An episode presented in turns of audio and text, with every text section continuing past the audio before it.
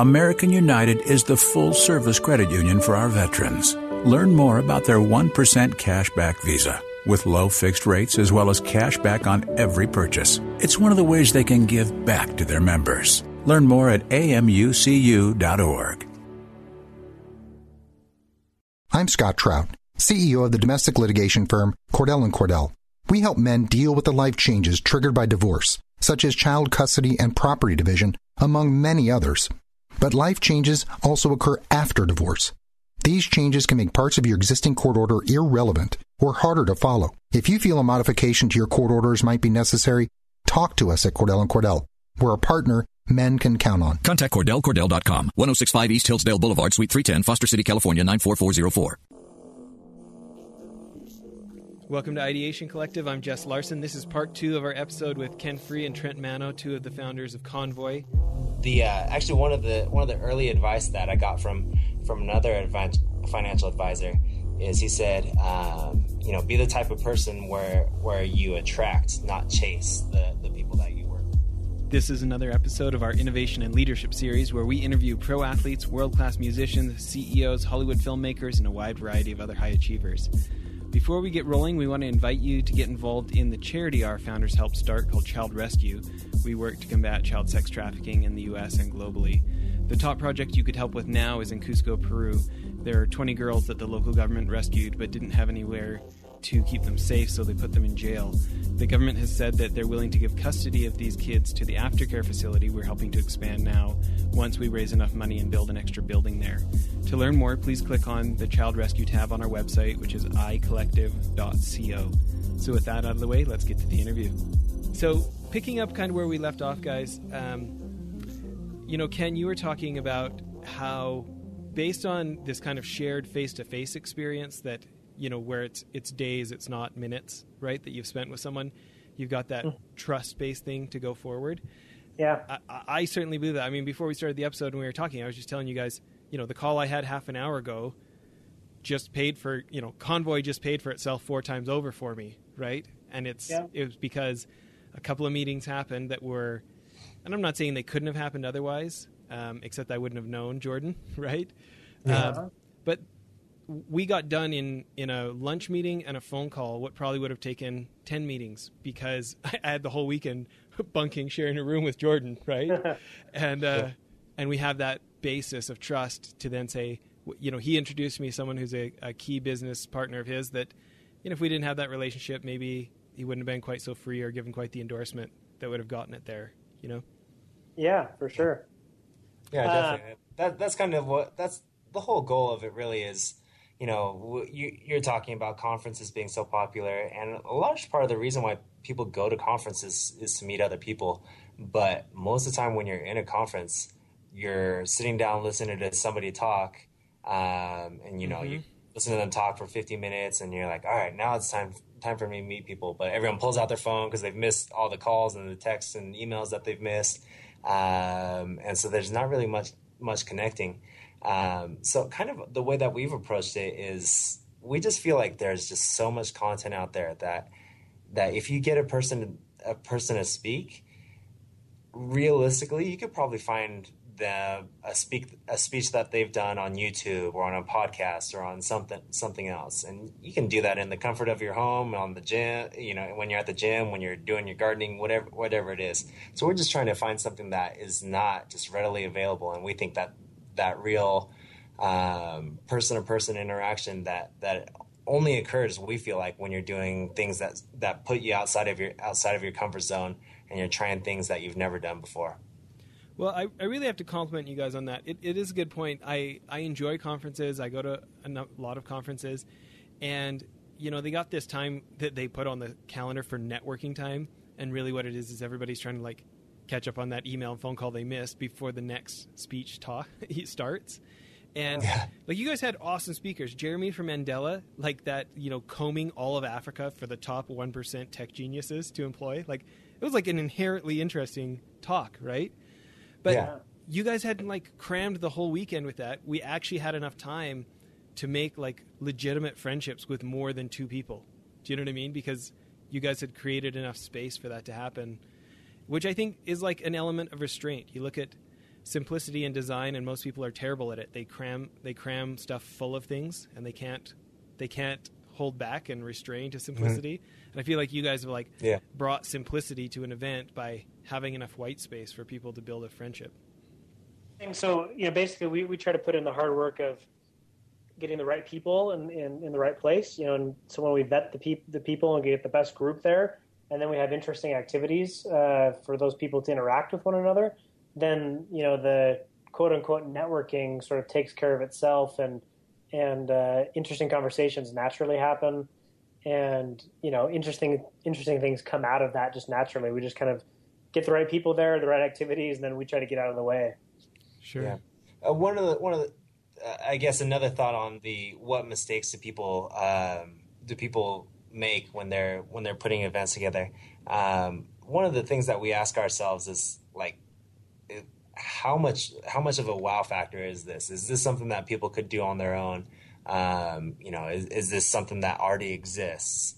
Is is this some or if if you're answering yes to any of those questions, if you if you're just like recreating something that already exists, and probably if it's if the focus of your of your event is speakers, then you're probably recreating something that exists, no matter how good your speakers are.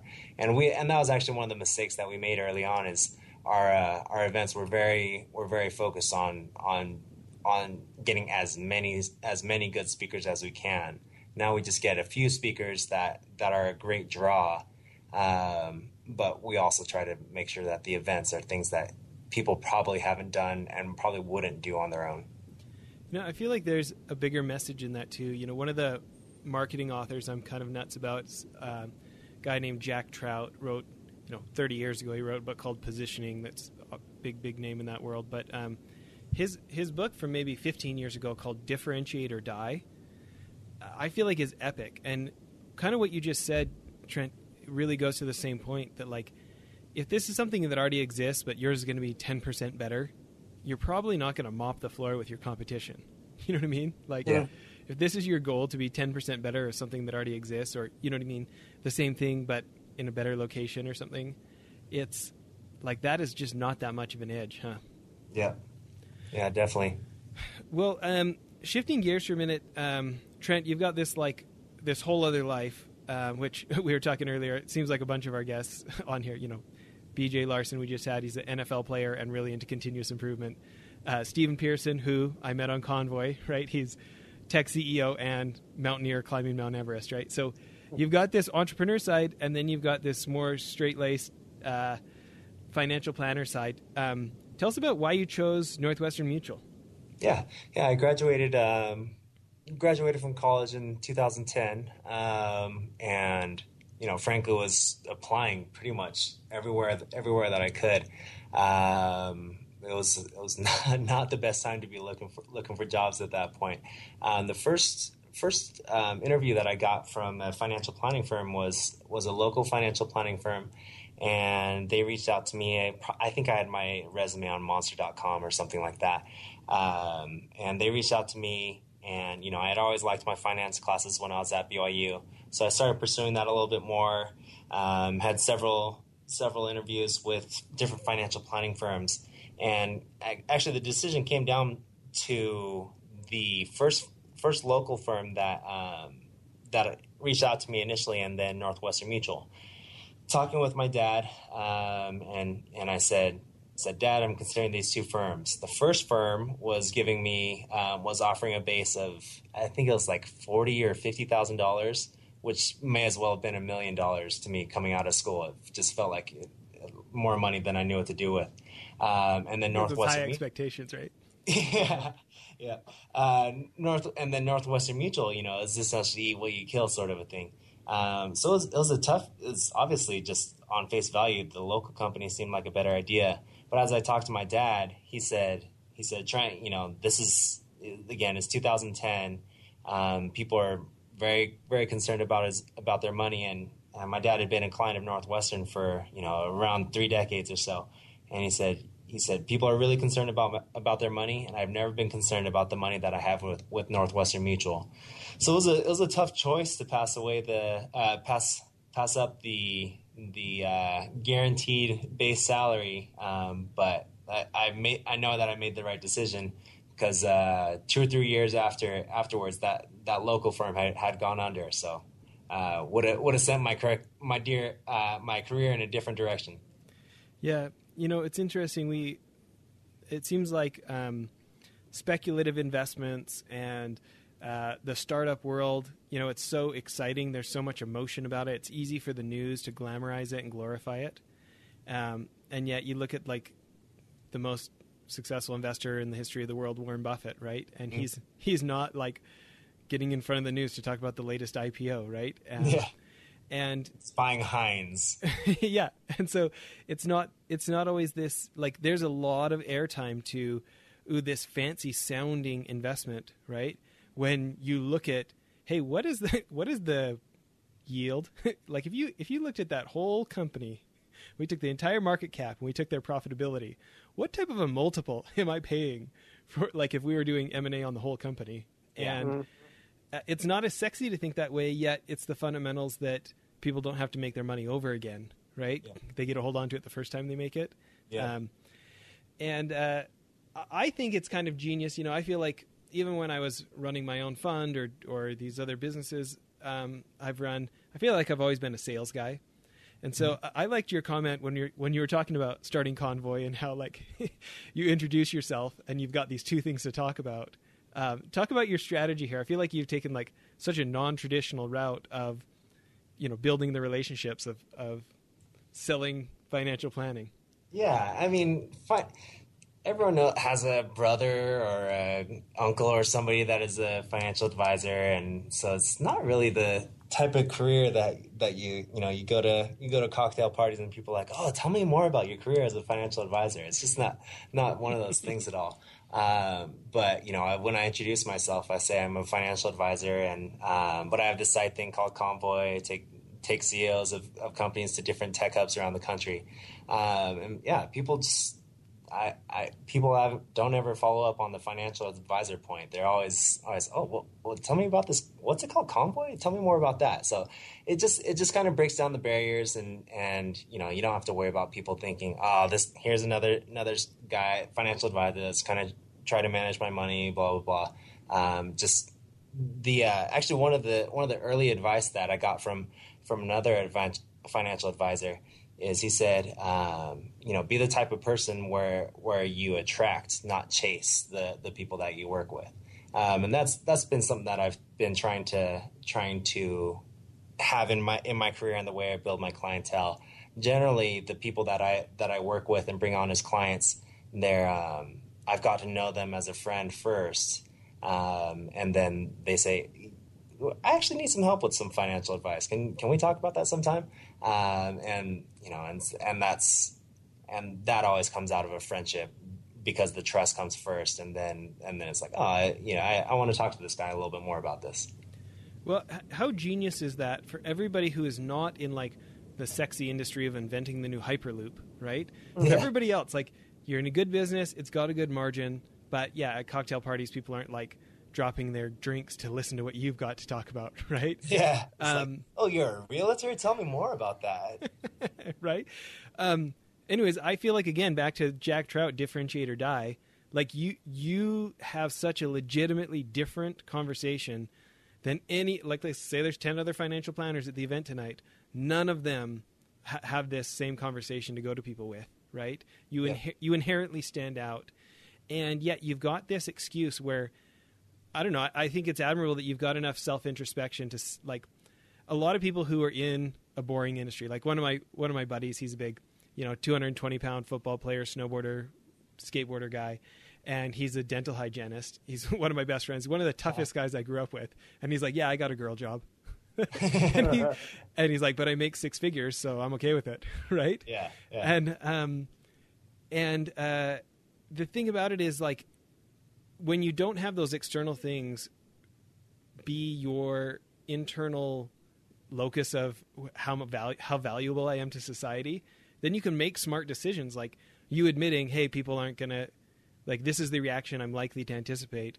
Let's instead of wishing they would react differently, let's analyze how they are going to react, and then let's respond to that by having this other thing to talk to them about. It takes. All I'm saying is it takes a certain amount of self honesty, and I think a lot of people could learn from that.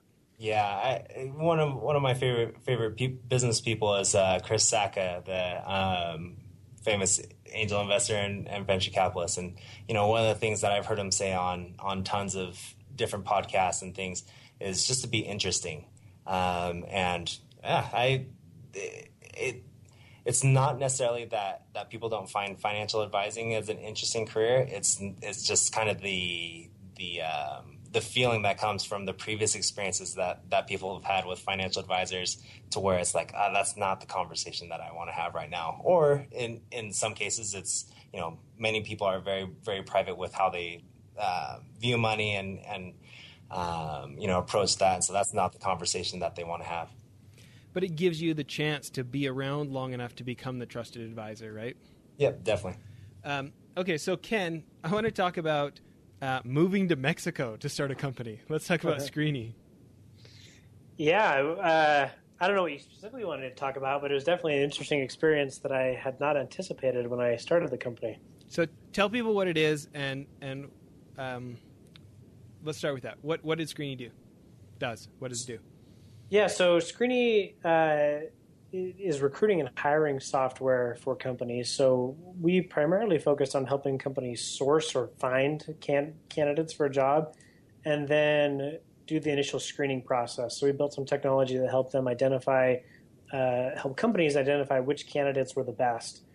Um, and so we raised some uh, venture capital for that.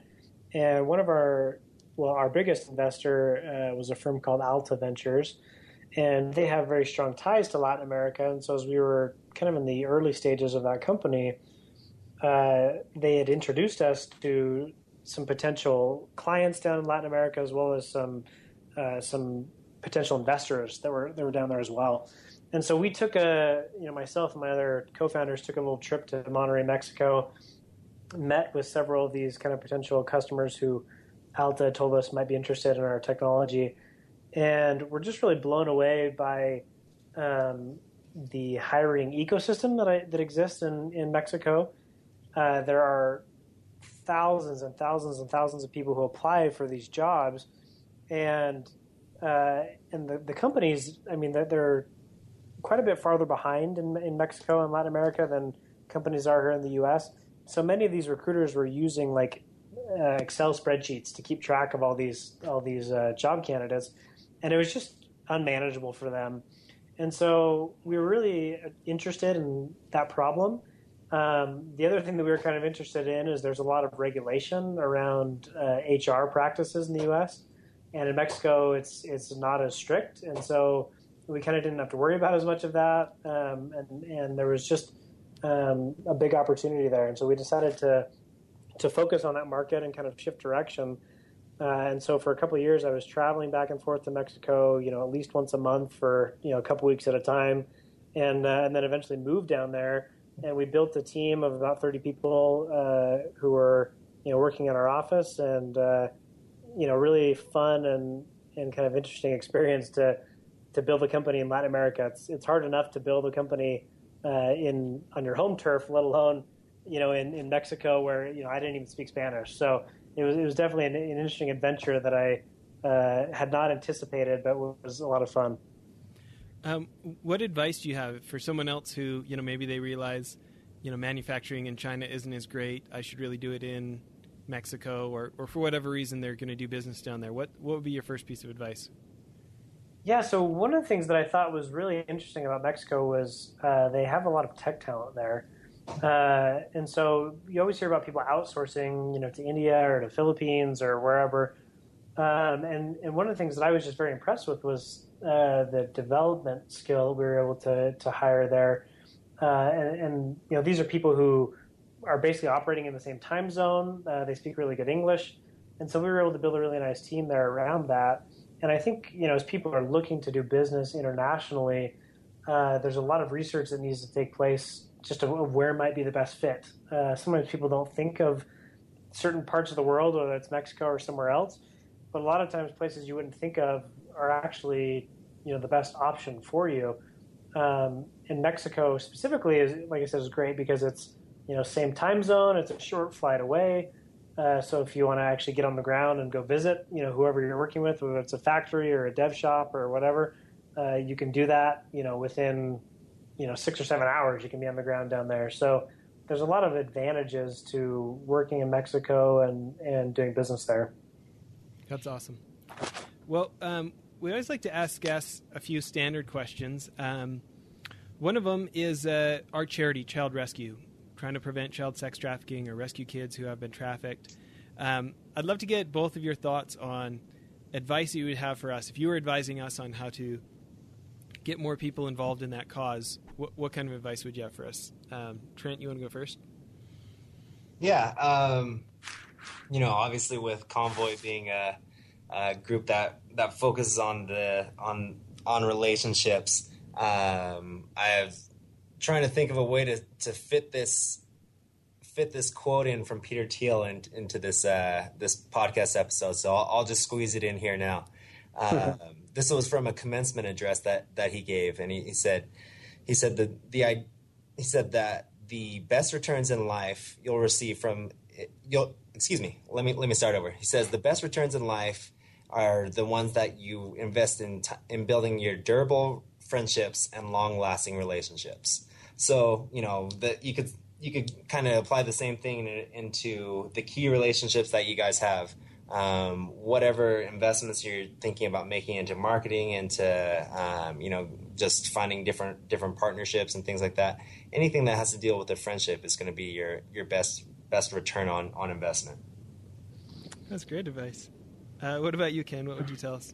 Um, you know, just this just kind of struck me that it's such an important cause, and oftentimes people wonder um, how they could help or how they could get involved. I mean, I know myself, I I've done a little bit of research on you know human sex trafficking and kind of the efforts that are being put behind you know stopping that. And I think with a problem that big, pe- people often wonder like, you know, how can I make a difference, or you know, what could I do? Um, and so I, I would just say that it's very important for uh, you guys and whoever else is working on this to to tell a compelling story to people, uh, and then to give actionable uh, advice or actionable uh, things for people to do to make a difference. Um, whether it's it's you know donating a little bit of money or or even just spreading the word. If it's something that's small and, and sort of bite size, uh, it becomes much more easy for people to to take action and, and to get involved. So, you know, presenting a compelling story and, and helping them helping the problem hit home and then uh, you know making making that story actionable i think is is just so critical. And and by doing that i think a lot of people would, would love to help out with us yeah it's both solid advice. I should combine it right? I should be telling the stories to people we know. There you go. relationships about what they can do to get involved. It is true though. I think about um, how often we we put up a social media post or we you know we tell people about what's going on, but we're not that clear about what they can do, that you know a tangible difference they can make.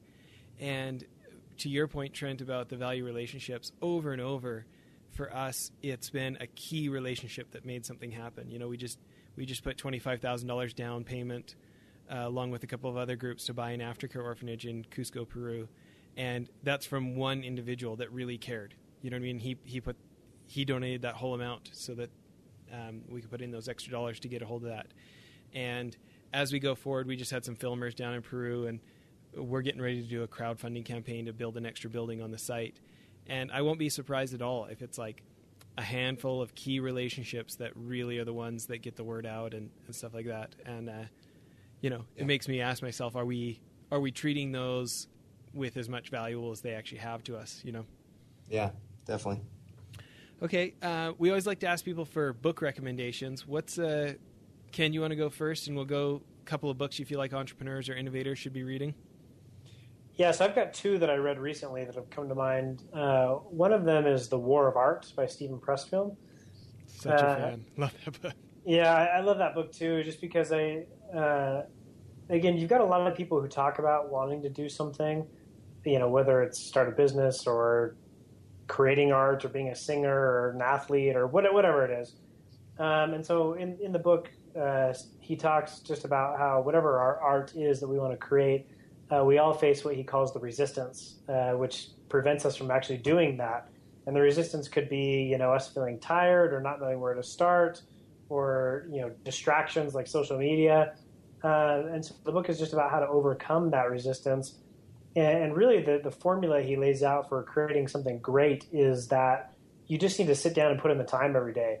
And if you put in the time and work on it every day, whether or not you feel good or or you feel bad, or uh, if it's good work or bad, like just by working consistently every day on, on whatever it is uh, that is your art, uh, by doing that, you sort of uh, invite the universe to bless you with serendipity. Is kind of how he how he does how he phrases that, and uh, and eventually you, you can create a, a, beautiful piece of art, whether that's again a business or something else. So love yeah. that book and would highly recommend it. The other one that I would recommend uh, is Linchpin by Seth Godin, and that book he he talks about uh, basically how to be a high performer or how to be indispensable in today's economy.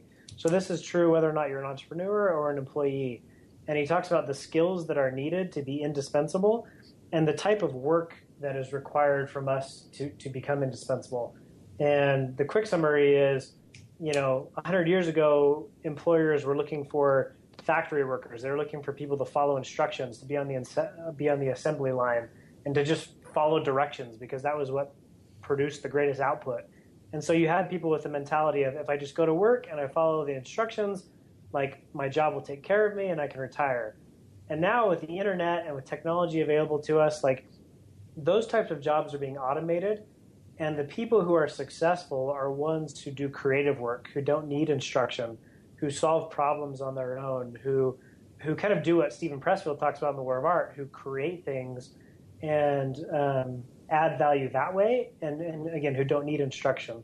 And so I, I, really love that, and it kind of opened up a lot of ideas for me about the type of work I need to be doing and how I can, you know, provide value. So both of those books I feel like are almost companion books, and, and I would definitely recommend both. Mm-hmm.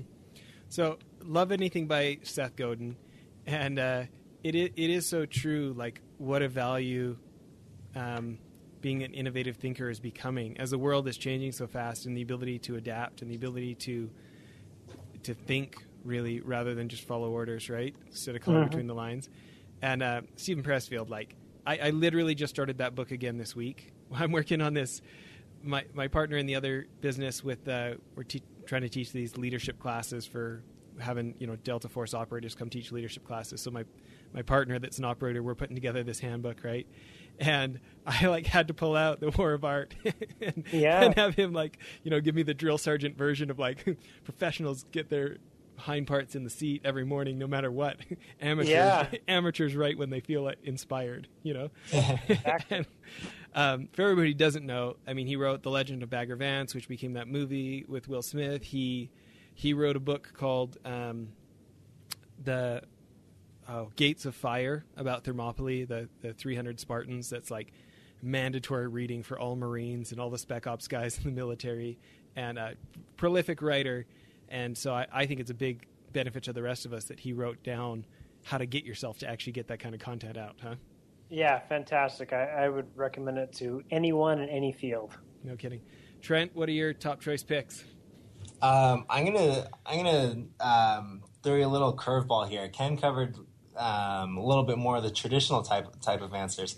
Um, for kids, uh, or excuse me, for those that have kids, I just got sick of my kids just like reading like we'd go to the library and then get like strawberry shortcake or just like Disney books that are just like dumbed down stories. So one thing I, I started doing every week was um, getting getting new kids books that had been like on the Caldecott Award winner list. The, uh, the what list? The Caldecott Award winner list. So each year, they essentially they they acknowledge the top um, top kids books of of the year. Um, so just as a general rule, if you if you have kids, go for that rather than just mm. the hmm. lame lame Disney Disney books that my kids are always drawn to. Yeah, down um, with Disney. That's, what, that's my that's what I'm saying. But my uh, but kind of given the, the topic that we have, one of my favorite ones that I've read recently is um, is called The Little Blue Truck. and you know it's a, it's a kid's book, totally simple. You'll literally read it in in two minutes. Um, but it's it's it's kind of profound how it, it talks about this big dump truck that's coming through, and he's and he's you know just splashing dirt all over dirt and mud over everyone.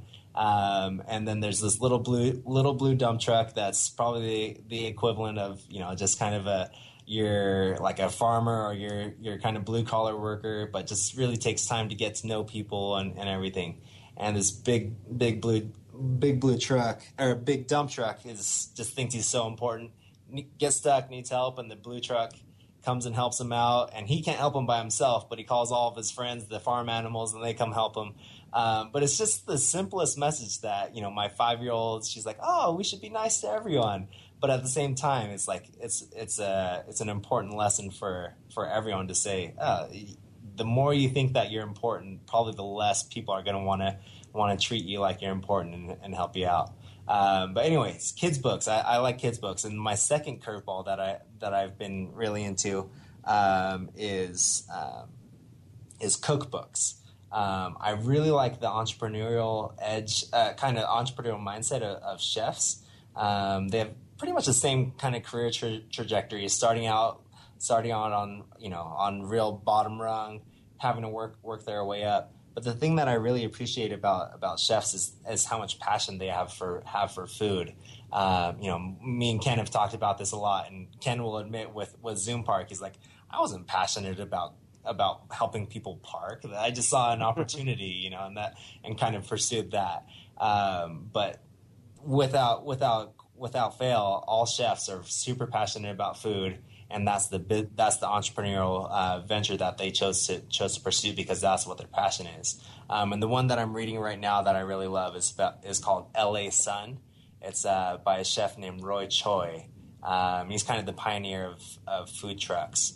Um, so he just kind of talks about his he's he's Korean. He talks about like how um, L.A. was uh, L.A.'s uh, Korean Town was was started, and um, a lot of the ups and downs of his childhood, and and um, some of the some of those those types of things. But uh, yeah, the, so to to throw a curveball at you, kids books and cooking books. Okay, you definitely win the originality award. um, you know what I like about the kids book one specifically is it's so easy to dismiss that, right? To think, ah, oh, kids book, whatever, and yet there's such a value. You hear these Zen guys talk about the beginner's mind and like the the guy who thinks he's an expert, it's like a glass that doesn't have room for any more water to get into it, mm-hmm. versus the the beginner's mind of of taking an open mind, looking at things gives you the chance to to benefit, and uh, when you think about so often the the most critical principles of success or the most critical uh, leverage points when when it was a personal relationship that was the turning point because somebody called in a favor on your behalf or somebody bought something because they knew you needed it to stay alive. it's like yeah. a sympathy purchase order, whatever, right? Yeah. Um, so often those are simple concepts. You know, like we'd like to think it takes, you know, two Harvard degrees in in molecular biology to be successful, but because um, it seems like complexity would get us there, when often it's like strict adherence to the fundamentals, huh? Couldn't yeah. couldn't agree more yeah, definitely. Yeah, you know, I I could I could have given you some some answers like uh, how to fr- win friends and influence people, but everyone's heard those before. well, listen, I think this is a great place to cut it off. Um, really appreciate you guys making time for us and for uh, throwing such a fun event. Yeah, thank you. That yeah, was, thanks. Appreciate having us on. Okay, talk to you soon. That was part two of our interview. If you missed part one, please go back an episode and download the episode before this one for the first half of the interview. As always, please check icollective.co for show notes of things referenced during the interview and to learn more about our guest. And if you're interested, we'd love to have you learn more about the charity Child Rescue. Go to the menu page on iCollective and click on Child Rescue. Thanks so much. Quit eating your burgers off a coffee table. If you want to eat a burger, put it on a bar. Follow your instincts to B Dubs for the new All American Cheeseburger. Fresh, juicy beef, smashed till it's crispy around the edges, covered in gooey cheese, and stacked to the ceiling with deliciousness. And knock that baby down with a frosted beer at the bar, just like the sports gods intended. The new All American Cheeseburger at Buffalo Wild Wings. Roar! Please drink responsibly.